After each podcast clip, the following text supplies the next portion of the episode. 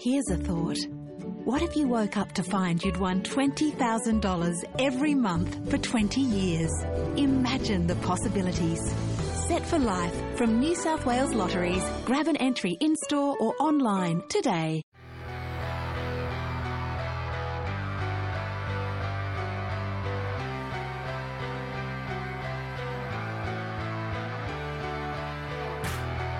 Welcome to the Brisbane Football Review, powered by Outside90.com.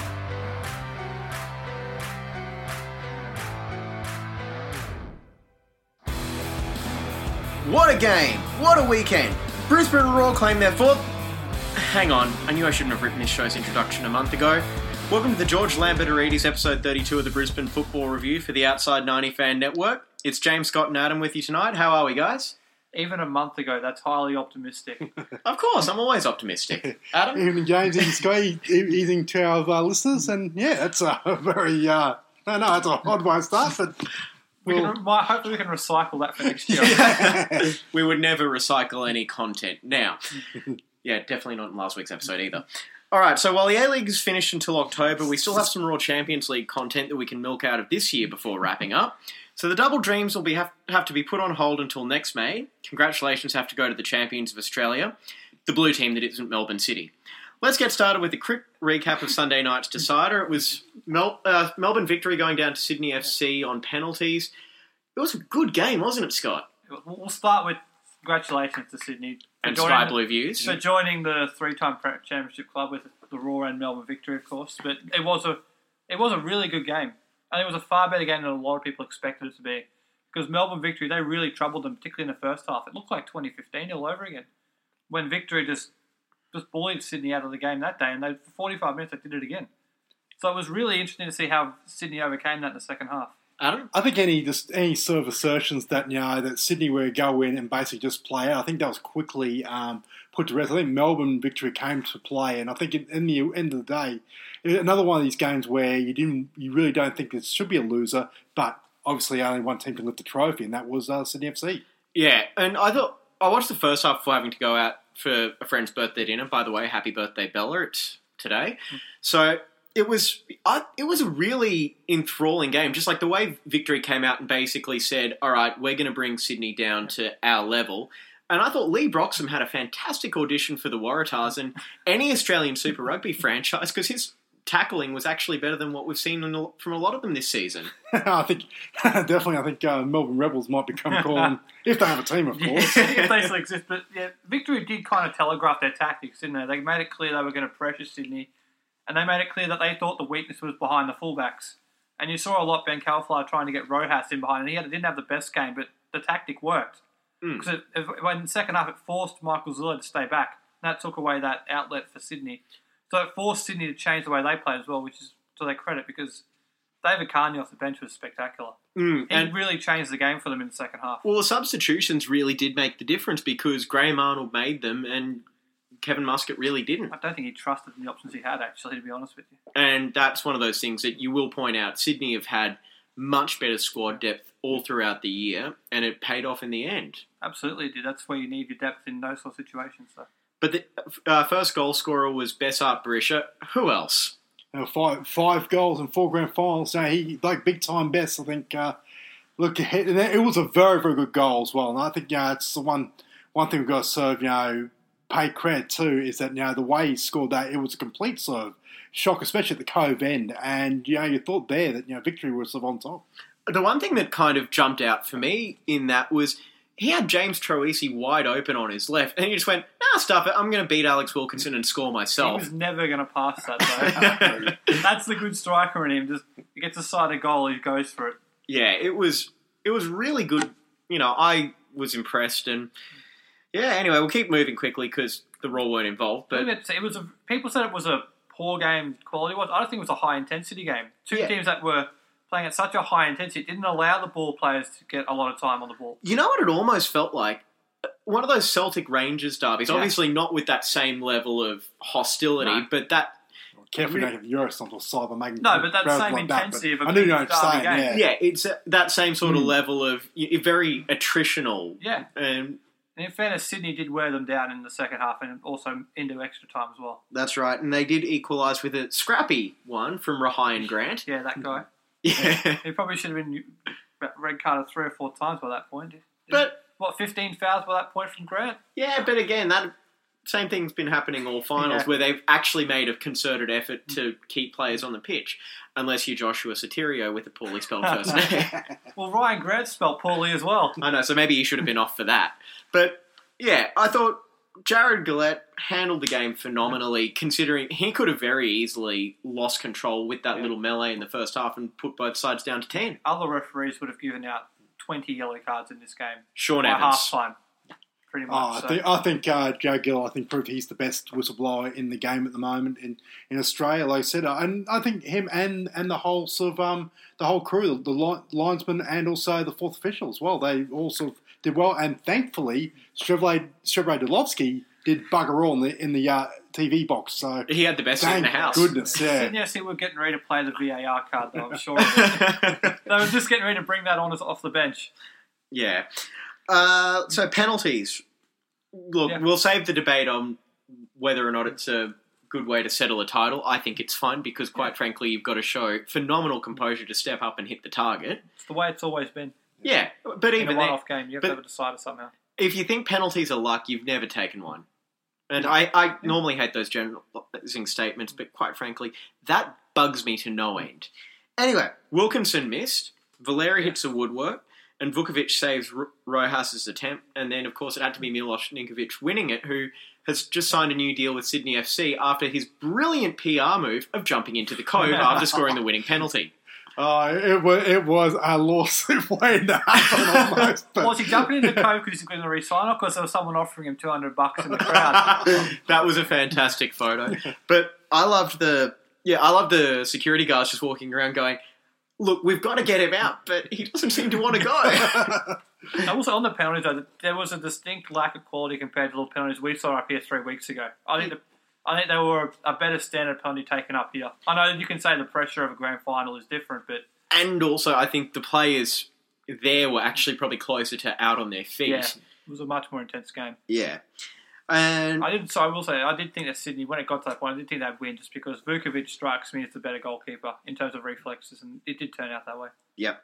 So the ratings were one of the highest games on Fox Sports. Five hundred and fifty-three thousand on peak, two hundred and eighty to four hundred and eighty throughout. That's just on Fox Sports, I believe. yep, that was yes. Most viewed grand final since 2011. Highest rated Fox Sports coverage this year, and if the SBS coverage, um, So it's number two on Foxtel generally, isn't it? I think Yeah. so. Yeah. Yeah. So it was high, yeah, like, yeah. It like so, and, that, and that's like so we, we touched on it last week that you know the whole if you can get half a million people watching it through um, through residential um, Foxtel, imagine what the numbers would be, you know, on free to wear or in the pubs and that. So look, FFA go, you know, if that's not a sign that you know that football, at least at least for the, the marquee game of the season, is getting eyeballs on the screen or whatnot, then I don't know what is. Just one final question: over under 1.75 million if this was live on free to air. Oh, it would have been so much higher. That's the point I was going to make. Imagine if it was live on free to wear. Hmm. I reckon. I don't know if I think 1.75 is about what I would have maybe hmm. expected. Maybe a bit What? over, just purely because you've got the Sydney and Melbourne draw card. Whereas last year with Adelaide and West Sydney, it might have been a touch under. Do you know the numbers they got on SBS for it? Uh, I had the photo. If you guys want to just stall for a second. Oh, Because no, it would have been would, it would yeah. be really interesting to see what sort of numbers you could get on free to wear. And next year, if it does, as we suspect, go to network I, ten. mean, yeah, I don't know and if it's, like li- if it's live on like a, ma- a more major free to wear network next year, you might very well get somewhere like that figure you were mentioning. Yeah, I don't Jess. know if you get 1.2, even if SBS Live, I don't know if you get 1.2 million extra, but. Um, Here we on. go. Got the number. Metro, 182,000 regular. Uh, 182,000 for regular, 71 for post game.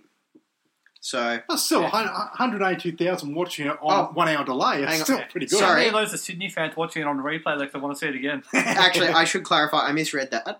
So, Metro is 182, 71,000. So, post game slash shootout, Metro 254,000. That's where you get the Sydney fans Yeah. watching it again. yeah. Yeah. All right, so now just let me get back into this.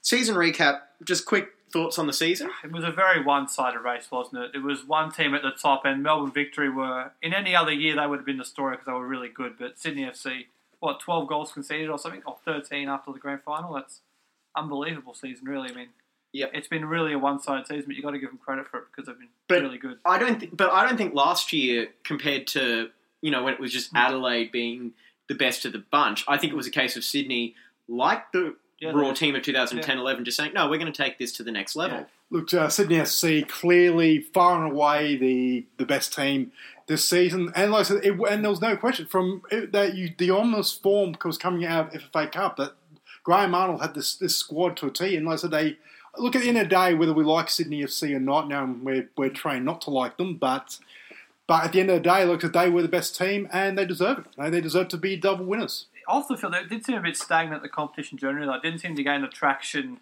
that you would have hoped over the summer months. Unfortunately. And it did kind of stagnate, but it was a fantastic way to end it. Oh, the quality of the field was great. Just off the field, didn't quite seem to hit the mark this year. Mm. And I think one thing that we can learn from a Roar perspective here is you can't afford to stay stagnant. And there's going to be a little bit of that coming up very, very soon. But before we do that, I just want to close off with one final thought. Andrew Redmayne has just won his third title in eight years. In those three title winning seasons, he's played three freaking games. Didn't he also lose the grand final last year as a number one keeper? Not that I remember. He was, no, he was at Wanderers, wasn't he? Was he at Wanderers Yeah. then? Entirely possible, but just let Yeah, me no, have my no. time. That's that's unbelievable. Isn't it? yeah. The, li- the life of a backup keeper. And but the one one of those games he got credited with with the Roar in 10-11 was when he came on for the final ten Yeah, minutes the against Gold Coast. Leo, yeah. yes. oh, of course. All right, so we're going to move on to news for now. Uh, Brandon Borrello, it seems like he's going to have to take some German lessons. Yes, this started last night on a Sydney radio show. Soccer stoppage Soccer time. We'll give them proper were- credit. They were they have they have an agent on their show, and they were he was mentioning that he'd been talking to another agent, and Borrello was going to an unnamed German club. So that seems like it's going to happen. It seems like apparently he's agreed with this club, and they've got to sort out transfer fee. You it sure? does sound like that's what's going to happen. We'll see because they haven't been the most accurate over the time, but It has better been. than what they get given credit for. It has been. It was met with a little bit of skepticism Yeah. when we posted that on our Facebook and Yeah. whatnot. But since then, SBS has picked it up and run with it, and I believe News Corp has I too. think also John Lewis was asked about today, and he said for now he's a Brisbane Roar player. but that, That sounds could kind of the that big sounds word kind of of ominous for comments now. that, yeah. and but that is a. I feel like that's a big loss. It is. It's also a great, a great thing for the Roar because this is a player who came through the youth team what four, four, three or four years ago and was overshadowed by Kwame Yeboah and Jai Ingham among others, and he worked away and plugged away, and he got into the first team and he he established himself. and He did really well. Yeah. So while it's sad to lose him, it's a good thing for the Roar. You can sell that to young players. That this is what this is what the Roar production line can produce. Oh, look, I, I absolutely agree. Look, I'd rather see a Brand Borrello, you know, playing his trade in Europe rather than for a, a rival A League club on a free. At least, you know, the Roar. However, however they decide to use that transfer make, 'cause I believe there is a transfer fee because It was this- a buyout clause. yeah, buyout clause. So therefore, you know, however they do that, but at least you know it's good luck to them, I guess. You know, you, you'd like you'd like to see our young products, you know, go on, and you know, who knows where we'd be in a couple of years' time.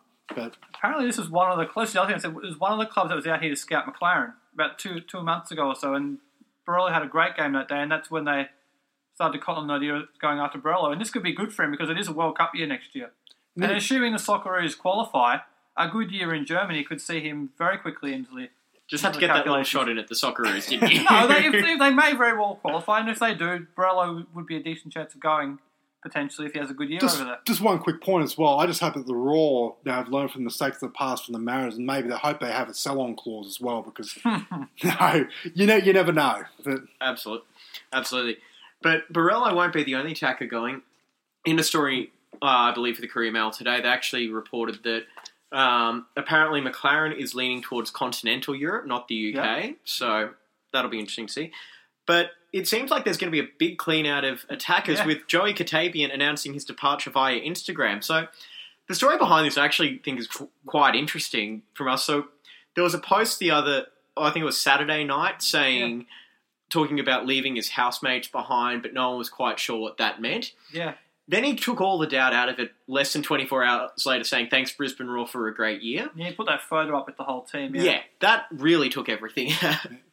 it's going to be a completely new attack for the Roar, to your point, because obviously Broich is going, Maclaren is going, Borrello sounds like he's going, Katebian's already gone. So you're looking at, you've really only got left D'Agostino, Brady, and maybe Manuel Arana. I'm Uh, actually that's that's a lot of players to lose, and you've got to find some. That's a whole front three you have to replace. I'm a little disappointed though that Katebian's going because I feel unless he's going somewhere that's going to developing, hopefully not another A League club, but you never know. I think it'll be NPL Victoria. I think he's being replaced by D'Agostino. No, I think yeah, I think he slipped down. Uh, I think uh, I think it's a bit. I think it's a victim sort of you know of the fact that he was injured for that Yeah. time. Da- D'Agostino sort of emerged as as because they're, they're fairly even as far as you know going playing you know national youth league, but you know Katebian's injury Yeah. saw D'Agostino then you know move up, and then he's taken his opportunity. So I think it's just a case of you know he's his future lies better well, but you know for- he he made a decent contribution while he's here. Yep, and best of luck to him. Yeah, Just didn't absolutely. quite work out for him, unfortunately. And congratulations must go to another Brisbane Roar player who'll probably wind up signing for a Victorian club before long, Dane Ingham. Don't be like that. Our New Zealand international is going nowhere. yes, he's made the fi- 21 man final squad for the Yeah. New Zealand under 20 World Cup team. So, congratulations and best of luck in the off season. Please come back in one piece. Sorry, he's only going to South Korea. He's not going to another A League club. He's Yeah, going to the tournament. He's coming back. yeah, that's right. Hopefully. Hopefully. All right, FFA Cup qualifiers, Brisbane's own. And Sorry, we shouldn't laugh, but that's the biggest smile I've seen Scott have all year. And that I wonder why. Mm. So, Rochdale Rovers three, Brisbane Strikers one. I'm not a big fan of Rochdale, but I'll take that result any day of the week. Albany Creek went down to Moreton Bay United. Olympic FC, oh, what a what a derby that was. Walter Park to Walter Park. Yep. yeah. Hey, that's my line. Sorry, I thought you would be too busy laughing to yourself there. Olympic FC 2 1 over Western Pride. Brisbane City kind of came crashing back to earth with the 2 3 defeat to Logan Lightning. It wasn't a great week to be an ambitious club trying to get to the A League, was it? Didn't No. quite work out for either of them. Souths United 2 2 with Holland Park Hawks, and Holland Park won 5 3 on penalties. And Brisbane Knights Pen Power, That's on tonight. it's on tonight. Yeah, So big cup set potential there. Southside Eagles against Grange Thistle, University of Queensland against Redlands United. Their game's still to be played, I think, tonight, tomorrow night. So look up look up those results yourself, damn it. also, James, outside of Brisbane, um, Gold Coast City beat Gold Coast Knights down on the coast on the weekend, so they'll go and play Southwest Queensland Thunder. I think it's tomorrow night, actually. And the winner of that will play Caloundra for a spot in the round of 32. So you'd say the winner of that game will go through. And up north, it looks like it's going to be the Far North Queensland Heat once again because they beat Fury convincingly on Sunday, and they'll play the Mag- the Mackay Magpies. For How's that in the round of ambition going? Yeah, I, I, I think Fury will million to one. I don't think they ever went into that game very confident. They'll They went Twitter, into the, game Twitter, whinging. the Twitter account was really yeah, unhappy on Saturday. So They were whinging because it clashed with the grand final. Mm. I know. Anyway, uh, quick heads up for NPL round 10 this weekend. Roar Youth playing Brisbane Strikers at AJ Kelly Park at Redcliffe, Saturday 6:15 p.m. So that should be Should be fun. yeah. I'm one, so if you are going to the Roar presentation gala on Saturday night, don't expect to find any of the youth players there. no. No. And if you're going to the Roar Youth game on Saturday night, don't expect to see any club officials there. all right, so that's going to do it for segment one of the Brisbane Football Review. We'll be back right after this.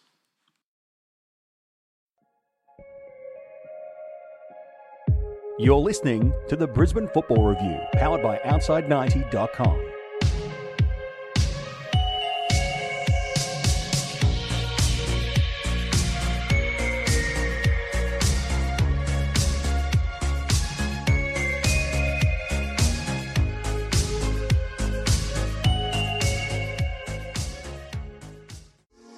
Welcome back. It's the Brisbane Football Review, powered by Outside90.com.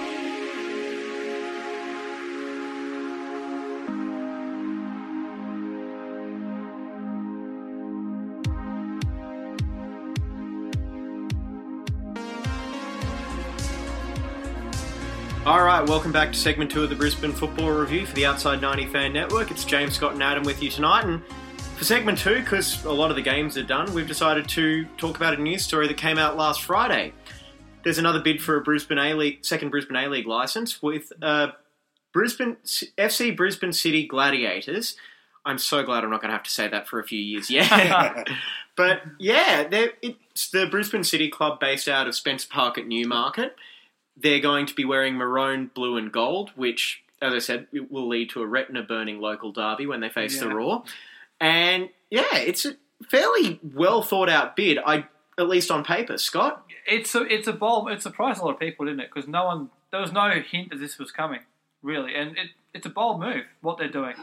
The good, the one thing I do like about it is they're clearly differentiating themselves. They're not playing at Suncorp. Yeah, They're going to play at Ballymore permanently. They're not. That's where they're going to play from day one. And I think that's good in the sense that it creates a difference. There's going to be a very different atmosphere at those games, and be interesting to see how that works for them because the the benefits of it is the smaller ground, more intimate, better atmosphere in theory, but getting to Ballymore is not the easiest thing in the world, and there's not much parking around there, and the public transports will need improvement. But it's a bold move, and I, I we'll see what happens with it. But I don't I don't mind the idea. Well, I think the the one sort of point that they really struck quickly was that the who is actually behind this bid, and um, the bid chairman Robert Cavallucci, who was on the Brisbane Roar advisory board as of last year, and, and the big and the bidders of the rumored uh, takeover for the Brisbane Roar that was going to sell the back Yeah. from the Bakries uh, to the it's um. Yeah, it's behind this. So it may have been a case of for Brisbane Roar. It may have been a case of you know here's the missed opportunity, and now now the this consortium is going is going to bid their own team. But um, look, it's a um, I, I think it, as long as you know, it's a still uh, they're only one of twelve bids. Like I said, let's not let's not get ahead of ourselves and say oh there's Yeah. going to be a 2nd They're team. not Brisbane. definitely coming in. But but you know, like I said, but it's definitely got some high endorsements, a high praise. Obviously, John Kosmina, you know, being the coach at Brisbane City at the moment. Andy Harper's you know, gushing all over it at the moment as well. So look, it's it's a good sign, but they're certainly not over the line yet. I want to see what they do from here because they've started off stronger, but they've got to keep it in the news cycle. They've got to. I want to. I want them to really push forward and see where they can take it from here. I think over, overall, just looking at it on the surface, they've got a very good like idea behind it. Is they're going to Yeah. work with the QRU and try and get Ballymore up to standard because Vince Rugari on the Daily Football Show on Friday was talking about you know how the stadium does need a lot of work. It is very. It does. Wasn't that part of their Yeah. their funding? The, the money they've made I, put think- aside part of that money for to contribute to the renovations. I believe the number was five hundred thousand dollars, but well, it needs far more than that. Yeah. but just as a well, if they, I think that's probably what it would Yeah. need to just get it up to bare minimum standard. And I'll tell you, you've got a fantastic active support area right there on the old hill, at Ballymore. Or so- you could go the other end either way. yeah, we got the grandstand, you Yeah. got the bleach there, but that could be their family zone for all you know. Possibly, yeah. But I th- I like the idea of it, and look, I'm still not entirely sold on the idea of a second Brisbane team where you're going to have you might have some fun with the local derbies, but I do worry what that is going to do for the Roar But because here's, here's, here's, my, here's my take on it. And this is where I don't like this bit of Brisbane Strikers because they, from day one, have been hate the Roar, we, we are the team in Brisbane, and this whole divisiveness. The bid documents so far, and the feeling you get is that, you know what, they are happy to be part of the whole solution. And is it? I know it's a traditional sort of you know the whole sort of lines of a battle where you know, oh you're either Roar or you're City. We're all soccer. We're all say soccer. We're all football fans. Is it is it really a crime to actually support both teams? Because it means if if this were to get up, it means you have A League football in this town every single week from October through to or hopefully to May. I do think a lot of people will, if, if they don't, don't jump ship, they'll at least go and experience Hmm. what another possibility is. But I I do wonder about the crowds for both because I do know they're talking about food vans and other such, creating like a family atmosphere around it at Ballymore, which would be interesting. It'd be, it'd be different, I think, it's the way way to spell it. But- But, I would be interested to see how that played out because it is a question. presumably though their break even point will be much will be a much lower crowd figure than the Roar, who I think last I heard it was somewhere in the vicinity of eleven thousand to break even on a A League match at Suncorp Stadium. Whereas if Brisbane City actually have some sort of I don't know food or beverage Yeah. vendor rights or something, they they're probably going to be able to get away with even just five or six or you know a Melbourne City crowd. Five, five or six thousand at Ballymore, even its current configuration, is actually will look very impressive. Yeah, five six thousand at Suncorp Stadium, as we'll probably see tomorrow night, Yeah. it's going to be shocking, and that's and, that, and that's probably, and that's the difference in terms. But also as well, the other interesting point is that I think it's also being marketed as a sort of north versus south thing as well, because That's ridiculous. yeah, it, it's probably the more ridiculous sort of claims to fame because obviously Brisbane Roar are about to move their base down to Logan. You know, Brisbane City are in, you know, the inner city. So that's probably the other sort of Yeah. marketing tool. But at the end of the day, I just hope that this doesn't become this, you know, this pitted rivalry, you know, over nothing. I, I think at the end of the day, I think this town may be big enough for two teams, but it needs to be supported, you know, both. Even if you choose one and casually support the other. Uh, that's probably what I'd wind up doing. Is I'd still keep my Roar season ticket, Yeah. my Roar jersey, unless they did something really stupid to annoy me. Which, well, let's face it, they've set the bar pretty high to clear over the last couple of off seasons. But that being said, you know, I think I still probably would find myself going to a few Brisbane City games. You know, as a neutral. Yeah. A yeah. I might go to a couple Yeah. games as a neutral, but I, I would certainly would not be saying I'm a Brisbane City fan. I, yeah. I spend enough on Yeah. jerseys. There's no way in No. hell I'm adding another one to the And stable. also, I, don't, I agree with Adam. I don't think a north-south divide would be a good idea. I don't- I just don't think it'd work in this situation. Like in Sydney, it works with east and west, but that's a very clear, That's, that's, that's clear divide on many geographical. different. It's not just geographical. There's a whole bunch of things that, that play into that. In Brisbane, that's just not the case. Yeah, I just I've never quite understood the whole geographical divide in Brisbane. You know, north or south It's of the more an in joke than anything else. I've never Yeah. seen anyone take seriously as a divide, but I've heard certain commercial radio stations try and make it a big segment, but good luck to them. yeah. anyway, so you were saying, Adam, you think it's got a better idea than the Strikers bid because I I do think you're right there, where they've got to work with the Roar to galvanise the football community, and I think what this or any successful second bid is going to have to do is pick off the fans that are the casual Roar mm-hmm. supporters, the ones that will go to two games a Yep. year, and see if they can convert them into full season ticket holders. I will say, in relation to the strikers, this puts the pressure right back on them because they announced their intention, what, a year or so ago with Miron Bleiberg. It's now incumbent upon them to release their Well, plan. what, what do we wear? we now need to see what their plan is, though. Let's see what they've what they're planning on doing, and then you can have two bids in Brisbane, and the best bid will hopefully come to the top. Because I, They've been I, don't- eerily I don't think this That's the problem. this is not. They're not going to go away. The strikers. No. When the expansion does roll around, they're going to have probably a pretty strong bid in there. This also puts pressure on the FFA though, because you've now got this this FC Brisbane City bid come up in the last week. The Southern Sydney bid with the SBS guys has been well talked about. You've got the Vince Grella led Southeast Melbourne bid. Tasmania was very interested in the team at the turn of the Let's not forget South Melbourne. South Melbourne. You've also got Canberra and Wollongong kind of talking about. There's six options right there. Expansion should be on the table. Well, that's and that's and that's the thing is, I, and this is time. Time to bring it back to the table if you're FFA because you've got a number of good options here. and this is where I think the problem with FFA saying, "Oh, we're going to expand by two teams in this time frame." Is that the problem is is that with that it's backing themselves into a corner now is that you may have six legitimately good bids that may tick all the boxes, and you're gonna and you're going to alienate four sets who get their hopes up just because you like I said. As far as I'm concerned, if you've got six good bids that meet all the criteria, are self-funded or let them all in. Let's we can go from ten to sixteen. You know, what's the problem? At the problem? very least, go two, then two, and then maybe look at the 15th and 16th hmm. later on. But let's at least get to 12 and then to 14. Particularly if, if you've got good bids in Sydney, Melbourne, and Brisbane, what are you waiting for? You want more derbies. Yeah, That's six extra derbies in Sydney and Melbourne each, and then three derbies in Brisbane.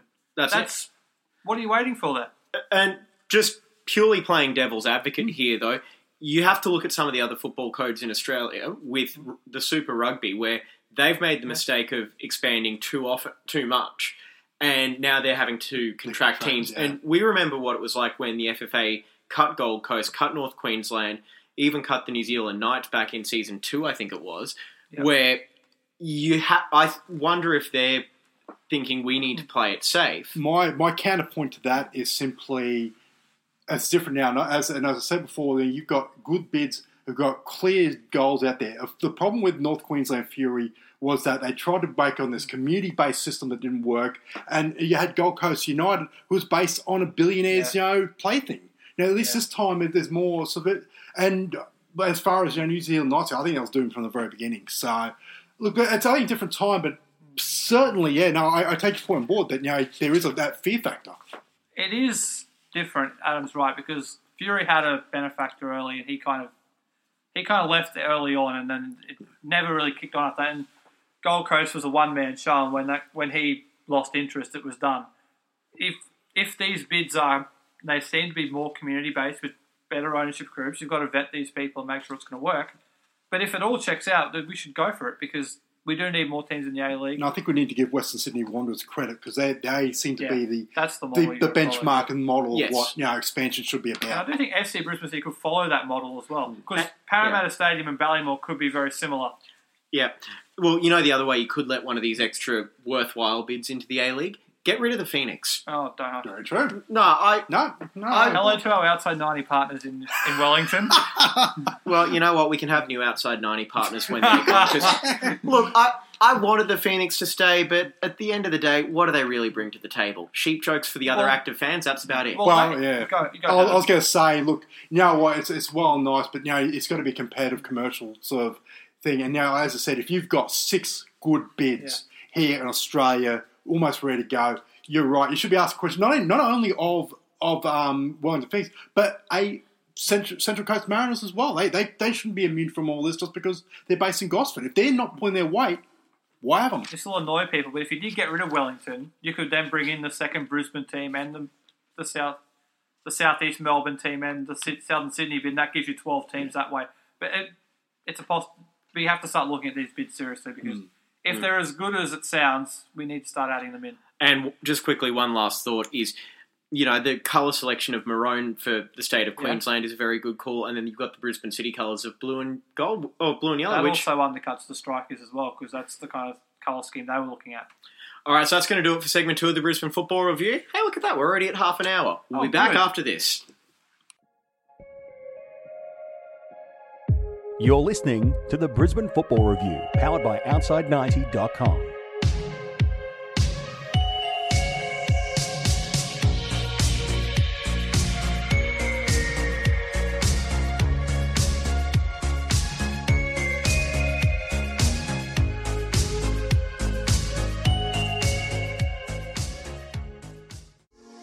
Welcome back. It's the Brisbane Football Review, powered by Outside90.com.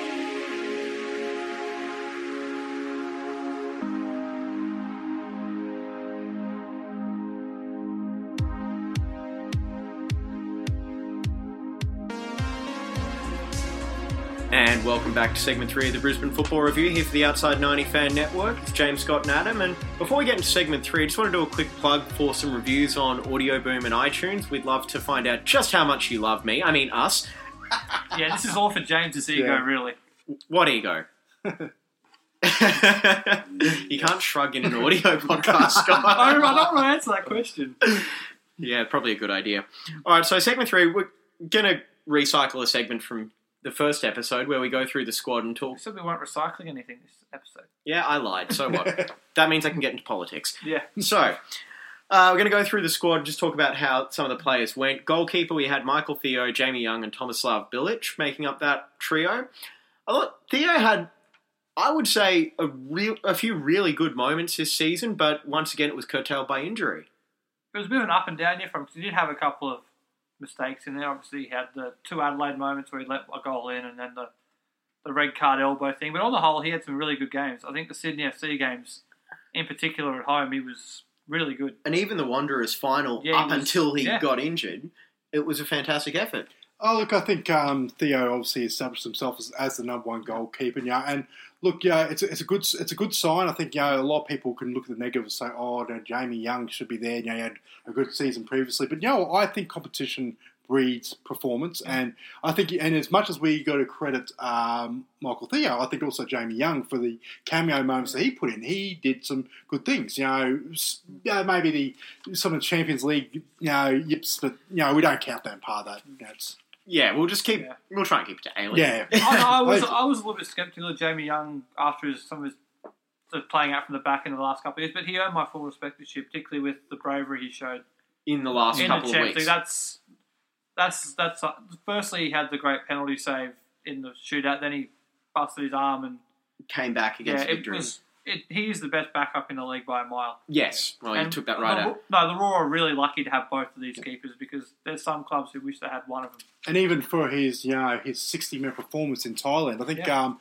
Tom Bilic also as well. I think showed Absolutely. he, he didn't show any fear in at uh, in Bangkok. So look, I think you know you've got three keeper, a group of three keepers that you know. Obviously, Theo has only got a year at most left, but at least you know the future is bright. I Speaking wonder of if that- Village will be in the squad a year from now I think so. as the Hmm. second choice. But- we'll see. Just quickly, while you mentioned Theo, Marco Monteverde was reporting that uh, Theo's been offered a one-year contract extension. I think that he's hinting that's done. okay. He's basically That's- that's that's, a done what you- deal, basically, according Yeah. to, to Marco, which Yeah. is good. And just a quick recap of Bilic's A-League involvement this year. I thought he looked fantastic running up and down the sideline. No, but he's, he's got a good future, Tom Bilic. So Mm. yeah, let's hope he sticks around. And okay, so going to move on to centre backs. We'll try and keep this rolling so we don't put you to sleep. DeVere, North, Bowles, Papadopoulos, and Crestani. I think this might actually be the single deepest position group at the Yeah. Roar, and especially with the addition of Papadopoulos after Daniel Bowles went down. That was a real luxury addition, wasn't it? To have Yeah. three starting centre backs to choose from for John Aloisi was absolutely perfect for him. And he needed all of them this Yeah. year. And the fifth, I remember the first episode I said Luke Luke DeVere you can't really count him for anything given his injuries. Well, he proved me wrong because he played what every game basically, and he was absolutely brilliant for the Roar. I Yep. think he's. We didn't do our team of the year for the League, but I had him in my team of the year. I think he was absolutely brilliant. And It's just Jade like North. Jade North's another one who's been ever dependable for the Roar. And Mm. with Bowles, it was just so unlucky for him. He finally started to get an opportunity because North and DeVere was so good, he never got a chance.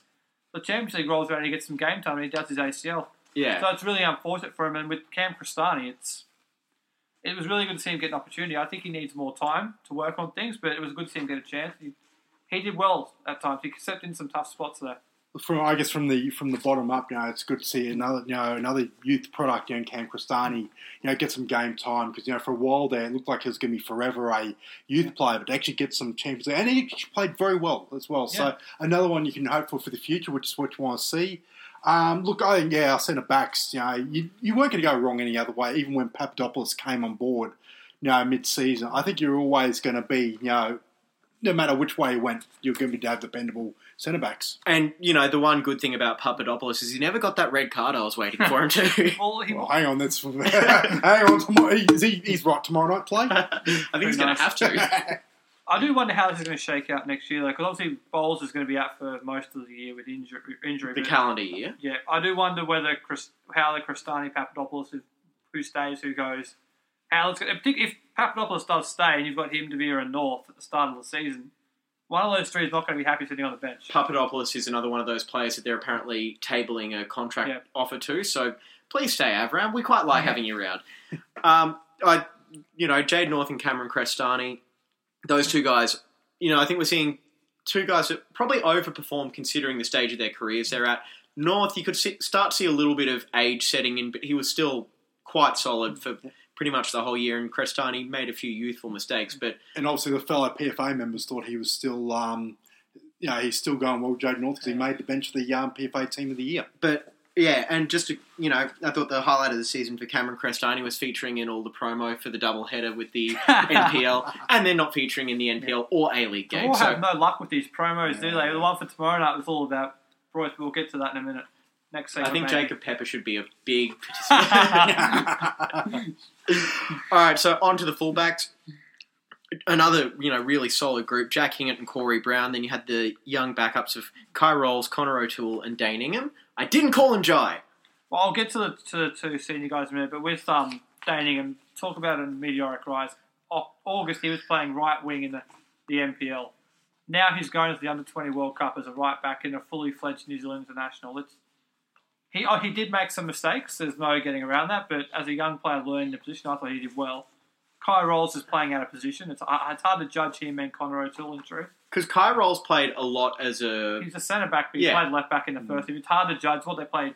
Kye Rowles played two games, yeah. and O'Toole came off the bench in one, so it's hard to judge them. One of which was, I believe, that 6 0 thumping Yeah. for Ulsan. Yes, correct. Yeah. Um, with Hingert, I thought Hingert was the dependable man at the back. I thought he was really, really good, and he's continued to take steps forward.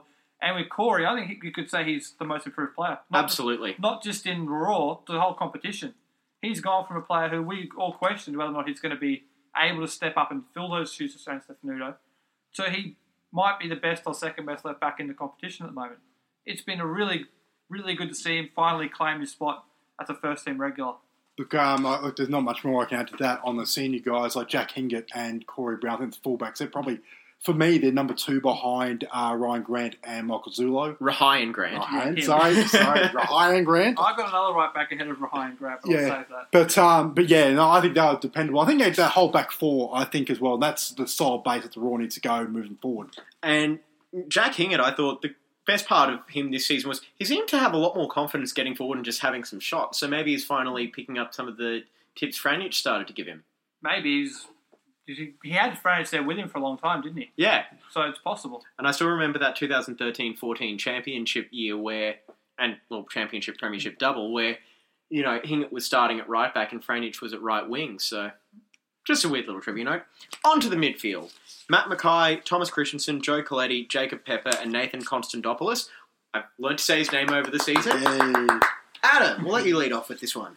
Uh, look, you know, Matt McKay, captain, you know, captain sort of dependable. You know, he's still, he's still you know, a very, very good player, um, but maybe we're starting to see signs of him regressing just slightly. Um, I think Thomas Kristensen for an import, I think he'd be happy to get his what he gave. He had, he had a few sort of games that you know were a little below his standard, but I think overall, you know, he was a he was an adequate cover for Corona. But Corona was that much better, you know, as far as you know, he was, you know, you know, basically in the top echelon of players last year.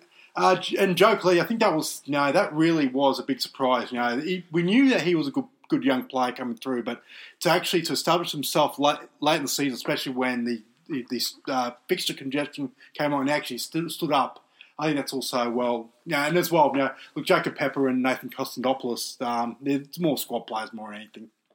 Yeah, Pepper's a squad player and he played like it. Yeah, true. That's the best. Um, plenty of people are giving him a lot of stick. We might just leave it at that. With Caletti, he's his emergence into the first team has been absolutely unbelievable. Yeah, What he was able to do, making his debut, it was against Global he made his debut, right? yeah, well, yeah. Ever since then, what he's been able to do has been absolutely unbelievable. And How did he go on his NAPLAN testing last week? Talking about you. Can I answer that? Yeah, you- you- well, don't go. worry, he's got another one in two years to come. with Kristensen, I thought he started off really well, but he kind of faded. I know injury, but he did kind of fade. You'd be hoping for him to get back to the start. If you can, if you get a full season of him playing like he did in the first third of the season, you'd be really happy. And with Matt McKay, it was. I, you said it was slightly dropping off. I kind of agree with that, but I still think he's got plenty to offer going Oh, forward. absolutely. absolutely. In a yeah, leadership sense, more than anything. Yeah. I asked a question on Sunday night after he scored. Would you have rather have kept Berisha or McKay at the end of 2014? If you had to pick one of them to go Oh, to look. victory and one of them to go, like, stay in the Roar, Look, maybe this is a discussion for another show, but I think I think there's a bigger question about who we should have kept, and it's not Matt McKay. It's a, it's a choice between Berisha and someone else that we'll get to later. ooh, I detect a controversial opinion here. Mm, I'm not even responding to that until you bring it up later.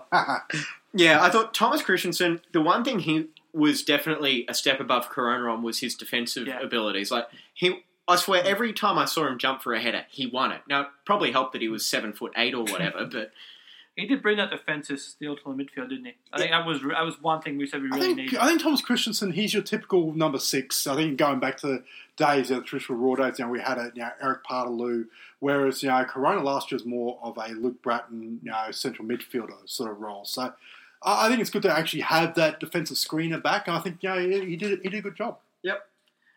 All right, so we're going to move on to the attacking midfield duo, I suppose. There are only two names Yeah. to throw in here Brett Holman and Dimi Petratos, and both of which had probably half a season of contributions. Yeah, Petratos was really good when he was in the side, wasn't he? Not just his set pieces, but that's what really stands out was his free kicks. But he did contribute quite a lot. His goal celebrations sucked. They do, but Hopefully, we don't see another one tomorrow night. yeah, that's all Sun's problem now. With Holman arriving late didn't help him. The injury he got didn't help him, but we need to see more from him. I'm, go- I'm going to He had put that one yeah. good week when he scored in Perth, then he scored in the Champions League, and he scored against two against Wellington, and then he went MIA in the finals. We Yeah. need to, he's one of our best players going forward. We need to see more consistently from Brett. that being said, yeah, yeah, obviously there was a little bit of disappointment, but in in that same regard, I still want to see him next year before I say, you know, oh, he sucks, get him out, send him to. Oh, there's other players that need to stand up more than him. Oh, yeah, absolutely. And I- think we've still seen those moments of quality from him. Oh, look, I, I just I think back to you know we, we, we played last week our predictions, uh, you know, for, for the season going forward, you know, from from from episode one, and look, and it depends with Brett Holman how you look at it. Like as I said at the time, if you're looking for someone to be the messiah, you're you, you're disappointed. But as a solid player that has soccer experience and whatnot, he did a job, and I think injury did, did sort of you know ruin a lot of, lot of seasons. So I'm, I'm with you guys. The fact is, you know what, we need to see something more next season and more consistency. Yep. All right, so on to the wingers Thomas Broich, Brandon Borrello, Tommy Oar, Manuel Arana, and Shannon Brady. Now, I'm going to lead off by saying this whole group, the main standout storyline for me is the fact that Thomas Broich was way better than I think any of us expected him to be this year. Absolutely, absolutely. Like, yeah, it, it, was this, and this is where I think we've gotten to where we are now. Is that I think everyone expected back in September, October that you know this is going to be Thomas Broich's last season. He'll start regressing, you know, with age. The scary, he just got better and better, and to the point where you know it's it's you know, all of a sudden rather than sort of he's even believed in himself, where he said, you know, I, I, I want another season. He's healthy for the first time in a couple of years, and Yeah, I, like you could see his mobility. He's a step slower than he used to be, but he's still got the brain to just Yep. make things He happen. can still beat players Yeah, very easily, and that's in confined spaces, absolutely. Like when you he's get him down, absolute class. Thomas Broich this season. I, I think he's of the five players you mentioned. I think he's been the best of them, absolutely. convincingly. Yep, yep, but that did also impact Tommy Oar, who they Mm. tried to get him into the starting lineup, but he couldn't convert them into goals. And then when he finally started to look good, he started to miss time with injury. Yeah, he had injuries. He was played as a ten at times, but you need at Adam's point last week. You need to see more from Tommy Oar Mm. going Spe- forward this year. Especially on the money he's going to be on next he season. wasn't good enough this year, unfortunately. We do need to see more from him. But that being said, though, I and this will be a topic for next week, but I will be interested to see if there is possibly a change to the setup next year. And as a little bit of a tease, See Tommy Oar functioning as a in a dual number ten role with Brett Holman. Okay. Well, just some of the other guys. We talked about Borrello in segment one about what a good season he had. Manuel Arana, not quite. I think again he arrived late, so you've got to give him a slight benefit of the doubt. But you didn't see him. Re- Corona arrived late as well, and he warmed into the task quite well. Hervas, on the other hand, yeah, it was more Hervax than Corona, wasn't it? And with Shannon Brady, he didn't play much, but he did show you he could absolutely beat a man with skill. Mm. He's got an absolute bag of tricks as a winger, and hopefully, with all the changes we're seeing up front next year, we might see him get more regular chances off the bench. and live So up I think he could be a really real X factor. and live up to the Brady surname. We're going to move on to the strikers. Jamie Jamie Maclaren, twenty goals, great season for him, but Yeah. yeah, and I think he's probably earned his spot. Don't forget he had that dip in the middle of the season. We're talking about, is he, when Adam was overseas, was saying, is he in form? Is he out of form? Were you actually trying to send him to the MLS while you were over there? I was uh, recruiting for LAFC actually. And then you had the young players, which we've already discussed, Yeah. Joey Katebian and Nick D'Agostino. Yeah, I, I favour Katebian, but D'Agostino is doing a very good job. He took his chance when he came in, didn't he? He looked a little bit nervous, and then he got his first goal. And after that, he showed real composure at the end of the year. Yep. Just step up and take that penalty in the semi-final. There's a lot of young players who would say, "No, I want no part of that." Yeah, and again, that goes back to why shootouts aren't a lottery. You've actually got to have some sort of composure and Yeah. ability to hit a football. And on that note, I think we're going to call an end to that segment. What do you say? Yep. Okay. All right, so this is a Brisbane Football Review. We'll be back right after this.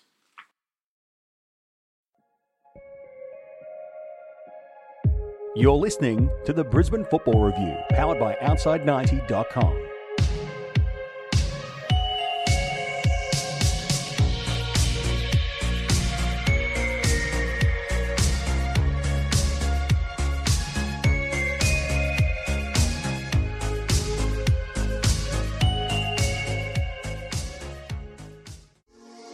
Welcome back. It's the Brisbane Football Review, powered by Outside90.com.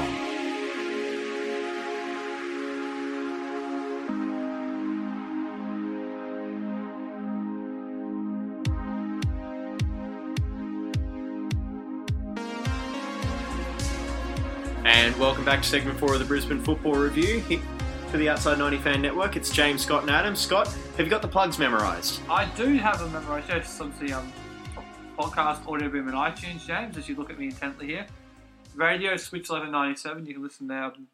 Twitter at Roar Review, Facebook Facebook Brisbane Football Review, And you can email us at brisbanefootballreview at gmail.com. Well James done. loves to hear from you. Absolutely. And I know we won't have, we don't have fan cams, but not till next season. So. Yeah. Well, yeah. Well, we can do fan cams. It'll just be just random people walking by Roar jerseys on Yeah. a Thursday afternoon. but yeah, it was fun, fun doing the fan cams this year. So once again, thank you to everyone who participated. We had, well, uh, we had a lot of fun. I had a lot of fun doing the interviews, and the other two guys had a lot of fun laughing at me doing the Yeah. interviews. And they had a lot more fun laughing when I bollocked up the piece to camera. Yeah, that's what I was about to say. The outtakes were even better. Yeah. I don't know if we'll wind up with a uh, outtakes reel at some point. I'm hoping to. We're talking, trying to talk James into it. I'm not the one that. Yeah, I'm not the one to talk about that. Lachlan. it's Lachlan. And in case you're wondering, yes, we are absolutely stalling because while the Roar have a game tomorrow night, there really isn't a lot to talk about with that. So, Adam, what are you up to this week?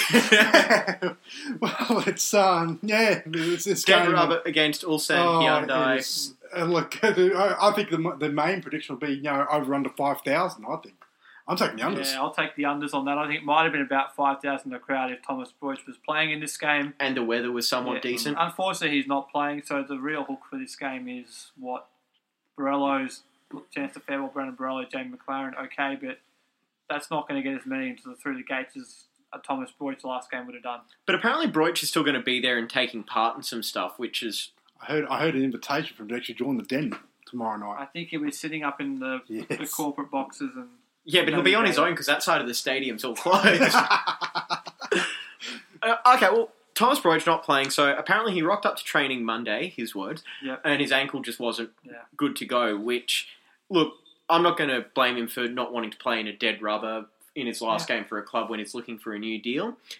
Total 2 plus 2 equals 5 logic from me. And I'm going to preface it with this is all interpretation on my part.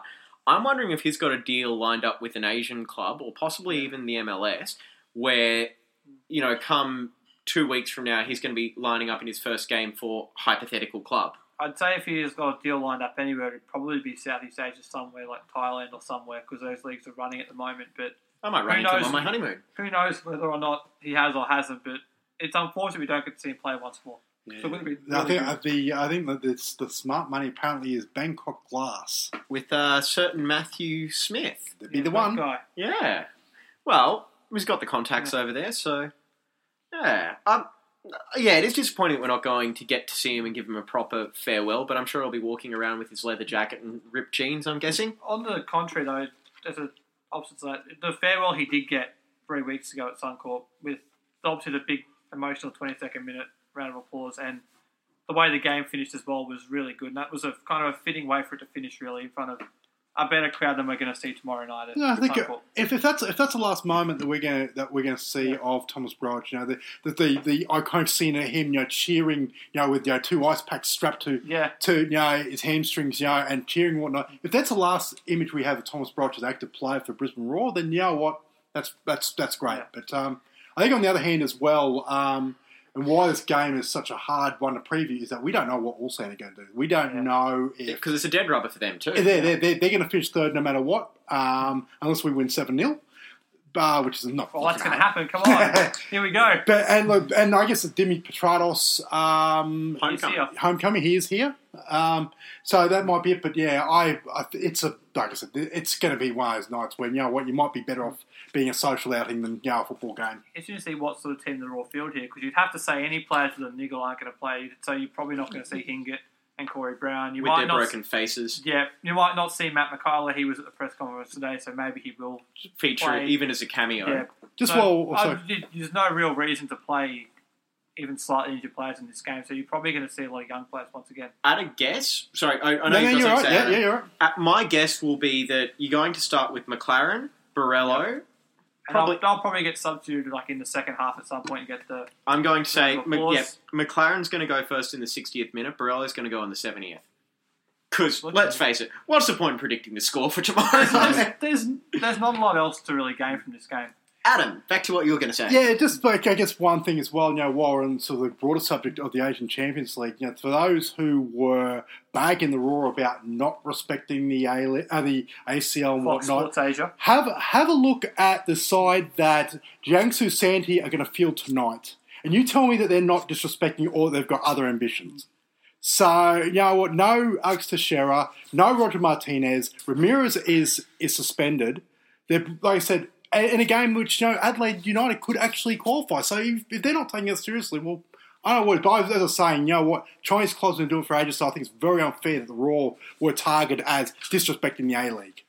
The way- ACL, sorry. Um, Are we going to start? Have we heard anything about the damn goalpost incident yet? AFC's been very quiet on that front. no. Yeah. That's, I think So that's they got, under, that's have under they the got carpet. Roger? Have they got Roger Goodell running it? They just might because I've not heard a single thing about that since it happened. That's two NFL jokes tonight, by the way. All right, so yeah, farewell. It seems like the only farewell so for players on the pitch are going to be Broich, Maclaren, and Borrello. Yeah. Well, there are others, are, are others out of contract: Papadopoulos, Pepper, uh, Arana, Caletti, but we don't know what they're doing yet. Yeah. So Well, it's we'll hard, see. It's hard to say farewell to someone, you don't know, when they very well might be back next season. But you mentioned the seven 0 There's a there's a part of me which is kind of tempted to just ha- tell Aloisi, look, you're really not going to make much of a difference. So just go one at the back, four in the midfield, five attackers. Look, you'd, you'd hope that you know both both clubs. This is That's both respecting clubs. competition, right? You know what? They go out there, play attacking football. You know what? If it's a four-three game, no matter what, then you know what? At least those people you know, may actually go home a little bit happy. Yeah. Like it'd be a dead rubber. And you hope you hope it's not a dow or nil or draw where Well, oh, both teams I was going. just about to bring you both back down to earth. Thomas I think, Kristensen in goal. I think that'd be great. Yeah, cool. I think it's going to be the opposite of what Adam's talking about. You're talking about fast, exciting, open. I think it's going to be dull mm, and slow and I- dreary. Scott, I took we- I'm just saying what I think's going to happen, not Nah. what I want to. Yeah, well, if, unfortunately, if there's over, if there's five or more goals in this game, you don't have to do the post-match video. No, no, I don't know if that's no, make or- him do it. Oh, that's right. You're doing it on your own. yeah. That'd be great. Okay. Scott on his own. Okay. if there's a five or more goals, you're doing the post-match video on your So there's own. going to be no post-match video then. All right. So Saturday night, it's the Roar Gala Awards night. Predictions. I have no idea if I'm going. I don't think so. So Uh, prediction: I'll be at the, I'll be at um, AJ Yeah, Kelly we- Park in we- Redcliffe watching the derby, so, So I won't I. be there. and uh, I. And also, I think, given some of the jokes I might have made tonight about the squad, if any of them listen, I might not want to be there. um, we'll go. We'll go through it quickly. A League Player of the Year for the Roar. Corey Brown, Jamie Maclaren. I'll go different. I was going to say Maclaren, but I'll go Bright. Sentimental. I'll give it to him. yeah, Okay. W League Player of the Year, Can only be one. Katrina Gorry. Gory in a landslide. and the Youth Player of the Year, I'll surprise you. I'll say Joe Caletti. Oliver Duncan. Okay. uh, Nick D'Agostino for me. Duncan was the first name that popped into my head, to be honest, and I don't like thinking too much. All right, well, you know what? I think we've stretched enough. We've gotten enough blood out of this Did you want to give a prediction for this game tomorrow night or not? yeah, six three Roar. I've lost the predictions thing, so what have I got to lose? I'm, I'm, I'm going to go 4 3 Ulsan. I, I did. A, I was a cheeky plug. I did a quick chat with K League United. Say it's on our social media. I said one all there. I'll stick with that here. Yeah, one all draw. All right, so thanks everyone for bearing with us tonight. We'll be back for one more episode next Tuesday night. I think we said we'll record. Tuesday. Yep. All right, and yeah, this was Yeah, fun. For, for Mad Tuesday. we prom- we promise we'll be somewhat coherent when we record. As opposed to every other week. Exactly. All right, thanks for listening, everyone. Make sure you check out our post match video tomorrow night. This is Brisbane Football Review.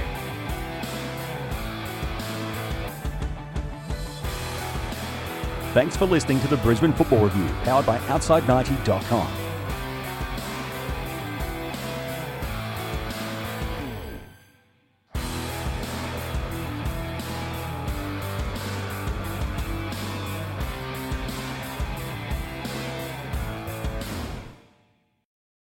Here's a thought.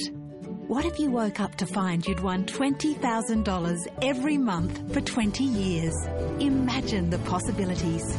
Set for life from New South Wales Lotteries. Grab an entry in store or online today.